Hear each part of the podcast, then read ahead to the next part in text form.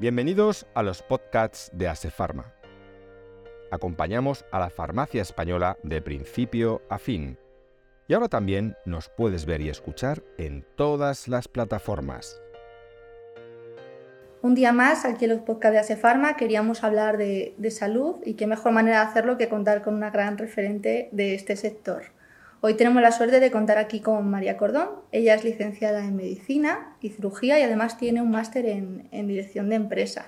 Seguramente la mayor parte de vosotros la conoceréis por su primera etapa como consejera delegada en el Grupo Quirón, donde ha pasado ya más de 20 años. Ella fue la que ideó un poco lo que fue el grupo de expansión por todo el país, que poco a poco fuimos viendo todos cómo fue tomando forma. ¿Verdad? Em, eh, ahora el último proyecto que, que, ha lanzado, en el que se encuentra inmersa, es Blue Healthcare, en el que también hablaremos ahora un poquito sobre él. Eh, bienvenida María, ¿qué tal? Pues muy bien, muchas gracias. Encantada de compartir un ratito con, contigo, Miriam, bueno, y con todos los que nos estén escuchando. Eres doctora y empresaria. ¿Podrías contarnos un poco cómo fue tu paso al mundo empresarial? Bueno, la verdad es que en la época en donde yo estudié medicina, yo soy de, la promoción del 86 al 93, con lo cual ya han pasado algunos años, en ese momento no era habitual que un médico eh, o que una estudiante estudiase medicina para dedicarse a la gestión de hospitales, pero ese era mi caso, es decir, yo ya quería ser médico no mm, para dedicarme vocacionalmente a la, asistencia, sino para dedicarme a la gestión, un poco siguiendo los pasos de mi padre y por indicación suya. Eh, en ese momento, pues claro, teníamos Quirón como, empresa familiar, lo llevaba mi padre. Mi padre empezó la carrera de medicina con 40 años cumplidos y me dijo, mira, si quieres eh, seguir con Quirón y si, quieres seguir en la empresa familiar, yo te recomiendo hacer medicina porque aunque estés en el lado de gestión, es necesario conocer eh, en profundidad qué necesitan los médicos, cuál es su día a día, eh, qué pasos hay que dar para asegurar la calidad asistencial y nada mejor que una formación en medicina para ello, aunque luego no te vayas a dedicar. Por eso yo hice la carrera de medicina, me licencié y luego eh, complementé esos estudios, como bien dices, con una serie de MBAs y estudios más dirigidos a la parte económica, a la parte de gestión. Eh, y nada, y con eso me, lancé al mundo hospitalario en definitiva cogiste un poco el testigo de una forma 100% ya especializada en ello, ¿no? Efectivamente, efectivamente. Hoy ya es más habitual, hoy ya veo a médicos que están en su carrera de medicina y, que ya en los últimos años, en quinto, sexto de, carrera, ya mm, están pensando en complementar sus estudios para dedicarse a la parte de gestión, lo cual eh, me alegra mucho, ¿no? Que haya cambiado también esto, porque qué mejor que un médico para gestionar médicos. Totalmente de acuerdo.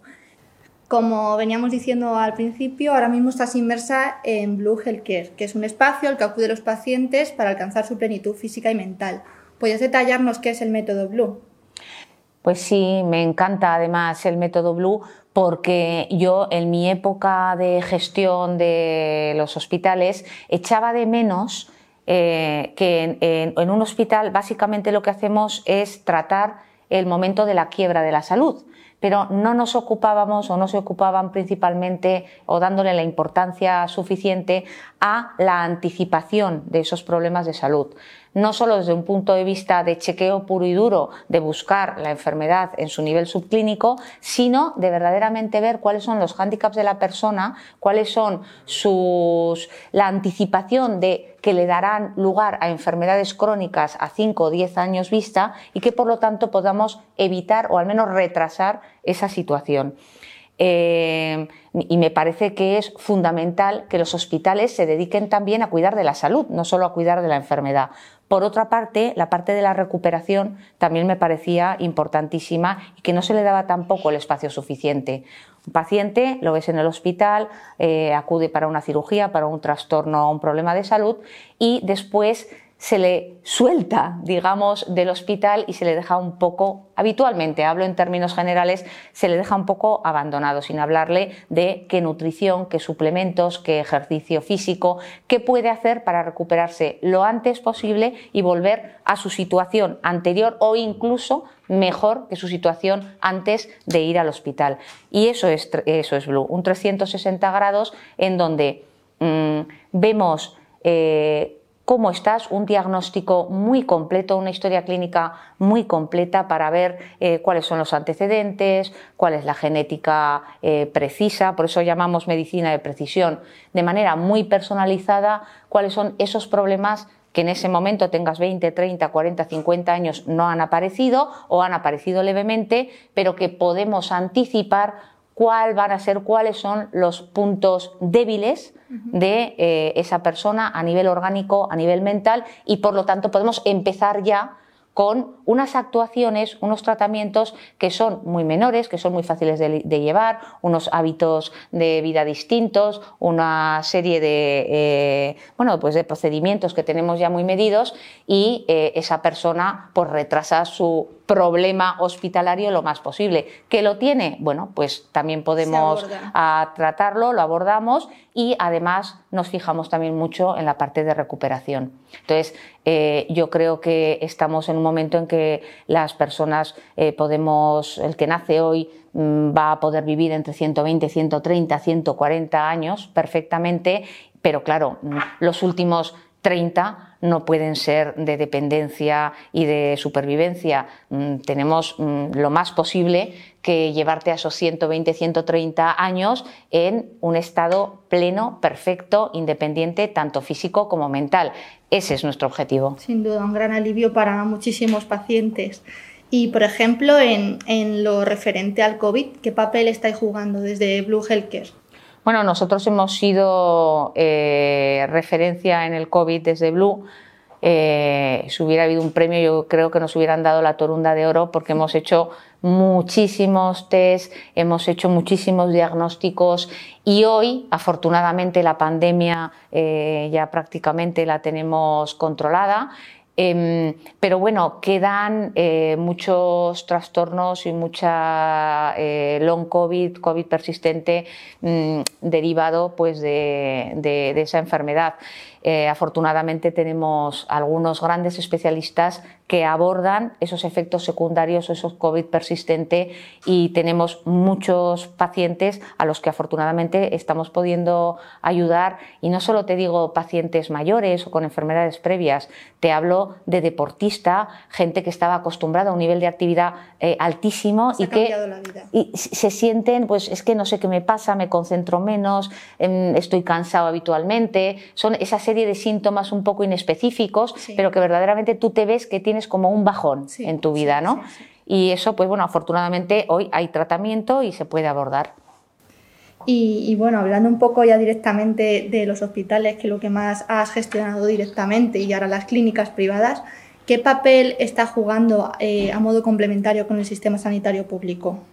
Bueno, es, eh, fundamental la colaboración eh, público-privada para la sostenibilidad de, la atención al paciente en, calidad, en, tiempos y, en, rapidez y innovación es, es vamos, absolutamente necesaria. Yo creo que esto ya todo el mundo lo sabe. ¿no? El problema es que hacemos de ello muchas veces una bandera política, un discurso eh, ideológico eh, que yo creo que, que hay que apartar. O sea, es un discurso de tener una buena asistencia médica independientemente de quién sea el financiador y que el paciente pueda beneficiarse de ello. O sea, mm, hoy en día mm, las colaboraciones existen a lo largo de todo el territorio español.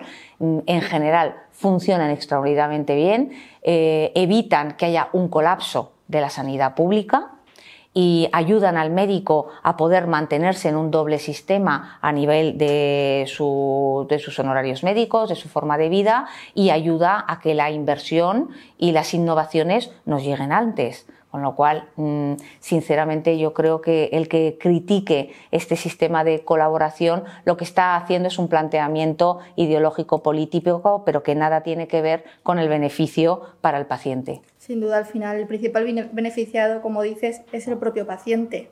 Efectivamente. ¿Y, mm, ¿Y, crees que echas de menos algún tipo de conexión más directa con la oficina de farmacia? Pues sí, Sí, yo creo que eso es otro de los objetivos que tenemos. Yo eh, además estoy trabajando eh, actualmente en ello porque, porque, mira, ya están llamando para, a lo mejor para venir al método Blue. Probablemente. Probablemente. Bueno, yo estoy trabajando, soy vocal en el Colegio de Médicos de Madrid. Soy vocal precisamente de medicina privada y, ahí estoy colaborando ahora muy estrechamente con el Colegio de Farmacia en precisamente en estar mucho más coordinados en las oficinas de farmacia, porque lógicamente el prescriptor es el médico y ahí a veces hay problemas pues de que la receta está mal hecha o que la receta electrónica según qué eh, fármacos no se pueden disponer o en fin es un montón de, de pequeños temas, a lo mejor ninguno de ellos de una extraordinaria importancia, pero es una multitud de, pequeñas cosas que si pudiéramos eh, estar mucho más coordinados médicos y farmacéuticos, otra vez el gran beneficiado es el paciente, que es lo que todos queremos. Pero bueno, yo debo de decir que la colaboración que hemos encontrado desde el Colegio de Médicos y yo personalmente con el Colegio de Farmacia es extraordinaria, ¿eh? con lo cual ahí Mm, sinceramente creo que vamos a ver mejoras muy importantes. Ya se vislumbra un buen pie con ello, ¿no? Hemos empezado con un pie buenísimo, sí, sí. Y además yo creo que las oficinas de farmacia son elementos eh, fundamentales para resolver las situaciones del día a día de un paciente. Precisamente sobre ello quería un poco preguntarte, porque ¿de qué manera podrías recomendar a un farmacéutico ayudar a preservar la salud de esos pacientes que acuden día a día a su farmacia?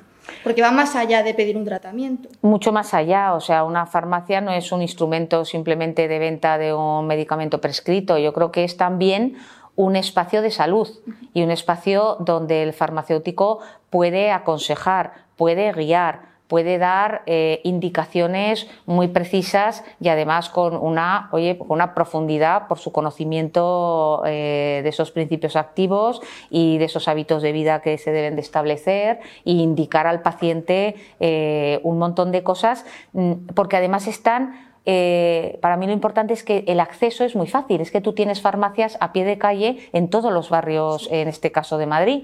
Eh, a veces el médico pues no está tan accesible o, tiene una lista de espera o en fin o es más caro y, el farmacéutico es que es un centro de salud que puede eh, hacer un papel, pues yo creo que más allá del que está haciendo habitualmente. Bueno, yo creo que ya lo hacen la mayoría. ¿eh? De hecho, hemos visto durante la pandemia que ha sido como el primer centro de referencia al que acudía un paciente cuando no sabía cómo gestionarlo. Sí, la pandemia, mm, que mira, no hay mal que por bien no venga, ha traído consecuencias positivas y esa que dices yo creo que es una de ellas. Y bueno, siguiendo un poco eh, con el tema de, vivir más años, de mejorar nuestra salud, eh, podemos recordar que hace unos años hubo un grupo de científicos que decía que había algunos lugares del mundo en los que los habitantes puedan llegar a vivir más años. ¿Qué factores crees que son los que determinan que unos habitantes puedan vivir mucho más años que los que viven en otro país? Pues mira, esto es muy, es muy interesante y de hecho me lleva a contarte por qué se llama Blue, mi proyecto y es precisamente debido a lo que cuentas. En el mundo hay cinco zonas en este momento que se llaman Blue Zones, que yo recomiendo que se vaya a Google y, se miren. Y efectivamente estos cinco, cinco, sitios en el planeta, que yo creo que han debido de unir ahora un sexto, eh, esto parte de un estudio de un antropólogo belga que se pegó como 10 o 12 años estudiando estos cinco sitios en el planeta, una serie de parámetros iguales en todos estos sitios, eh, para ver eh, si encontraba parámetros iguales mm, y sacar conclusiones de por qué esas comunidades, la mayoría de sus habitantes vivían más de 100 años y además con una calidad de vida altísima. Y estos, pues, Sorprendente. sí, sí. Y entonces encontró nueve parámetros eh, eh, en donde actuaban igual todos estos habitantes o la mayoría. Estos sitios, pues si no, no me quiero equivocar, pero hay uno en Grecia, otro, otro está en Japón, otro creo que está en Italia, otro está en una comunidad de California. Eh, y hay alguno más, son cinco, en, Costa Rica me parece que es. Y básicamente estas nueve puntos en donde mm, los, los, habitantes de estas comunidades actuaban igual se refieren a hábitos de vida saludable, tienen que ver con la nutrición tienen que ver eh, con el ejercicio físico. Pues en nutrición mm, pues no se llenaban, cenaban poco, tienen que ver, como te digo, con el ejercicio físico, no el deporte, el ejercicio físico. Mm, se movían durante todo el día para hacer sus tareas. Una combinación de variables. Claro. Y luego tiene que ver también con aspectos emocionales, la sensación de pertenencia, el círculo social, el sentirse que su rol es necesario y aporta al grupo.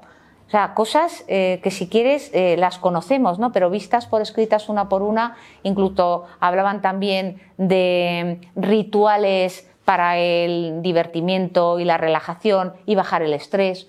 Para uno era bailar, otros lo que hacían eran cantos, otros lo que hacían eran reuniones, o sea, pero al final son rituales para bajar el estrés. Incluso también había, hablan también, bueno, de que era positivo, pues también tomaban vino, un poco de vino en todos ellos, en fin, son nueve parámetros, todos ellos de bastante sentido común, pero que al final decimos, pues mm, para vivir más de 100 años con, buena salud eh, física y psíquica, eh, no es tan difícil. No es tan que difícil. un buen camino aquí ahora mismo en España. Tenemos la dieta mediterránea, determinado grupo de población realiza más actividad física. ¿Crees que podemos llegar a vivir más de 100 años?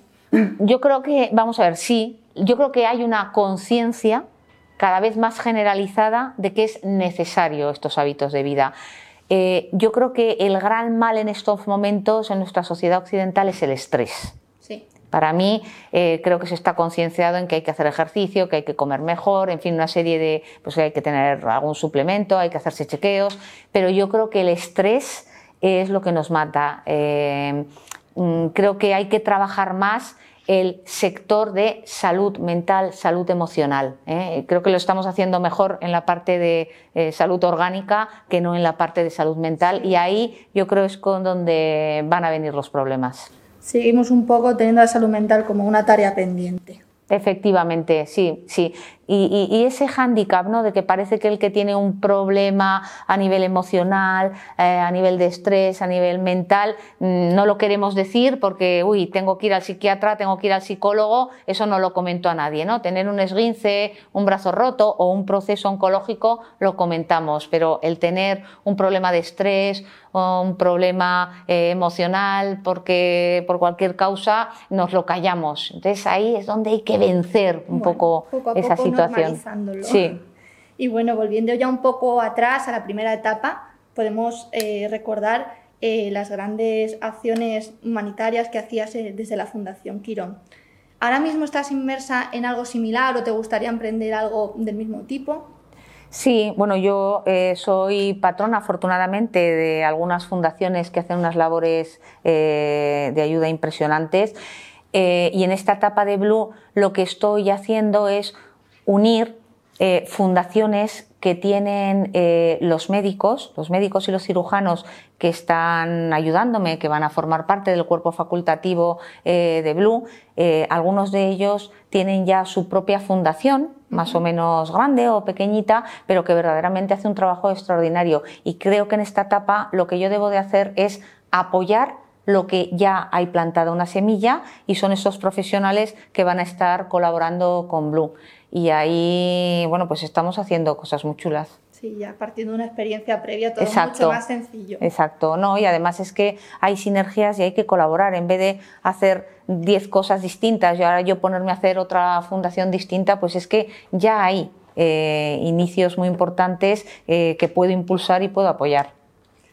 Y bueno, ya para ir finalizando, nos vamos a ir un poco más al plano personal de, María Cordón. Nos gustaría que nos dijeras algún hobby que, pueda ser destacable en ti. Bueno, pues mira, a mí me gusta mucho sobre todo la relación con la naturaleza y los animales. yo tengo perros, me encanta salir por ahí a pasearlos y, luego el contacto en general con la naturaleza me gusta muchísimo porque creo que aprendemos de ella creo que además es una forma eh, fundamental para disminuir nuestro estrés. Yo misma, yo misma me lo noto. O sea, eh, ser capaz de desconectar es que es muy difícil. Yo trabajo muchísimas horas, además me encanta lo que hago, le pongo mucha pasión y estaría conectada 24 horas al día, 365 días al año. Entonces, esos momentos de irme a pasear, irme al monte eh, con mis perros, mm, ese, ese, yo lo noto completamente como me tranquiliza, me relaja y soy capaz de pensar en otras cosas, no solo en el trabajo. Una suerte poder hacerlo. Claro. Y, bueno, si tuvieras que recomendarnos algún lugar del mundo para visitar, ¿estaría dentro de la naturaleza también? Pues sí, yo la verdad es que mis viajes casi siempre son de trabajo. Pero, pero, para mí un viaje recomendable es el que se pueda estar en contacto de la naturaleza. Y, y, claro, hombre, si te puedes ir a un safari África, me parece que es una experiencia espectacular. Yo lo he hecho espectacular pero que tampoco es necesario. O sea, tú te coges y te vas aquí a la Sierra de Guadarrama y ahí tienes naturaleza mm, fantástica para pasar un, día, dos días eh, rodeado de animales, eh, de naturaleza y bajar también tu nivel de estrés. O sea, o, aquí es que en España tenemos sitios fantásticos. ¿eh? Te vas por ahí por León, los picos de Europa, y es que aquello es impresionante. Te vas a los parques naturales, los Pirineos, o sea, lo que sea, pero contacto con la naturaleza. Muy bien, María, pues muchas gracias por haber compartido este ratito hoy con nosotros. Para nosotros ha sido un placer contar con esta gran entusiasta de, de, la gestión de las organizaciones y esperamos poder verte pronto por aquí de nuevo. Muchas gracias por invitarme y cuando queráis. Gracias, Miriam.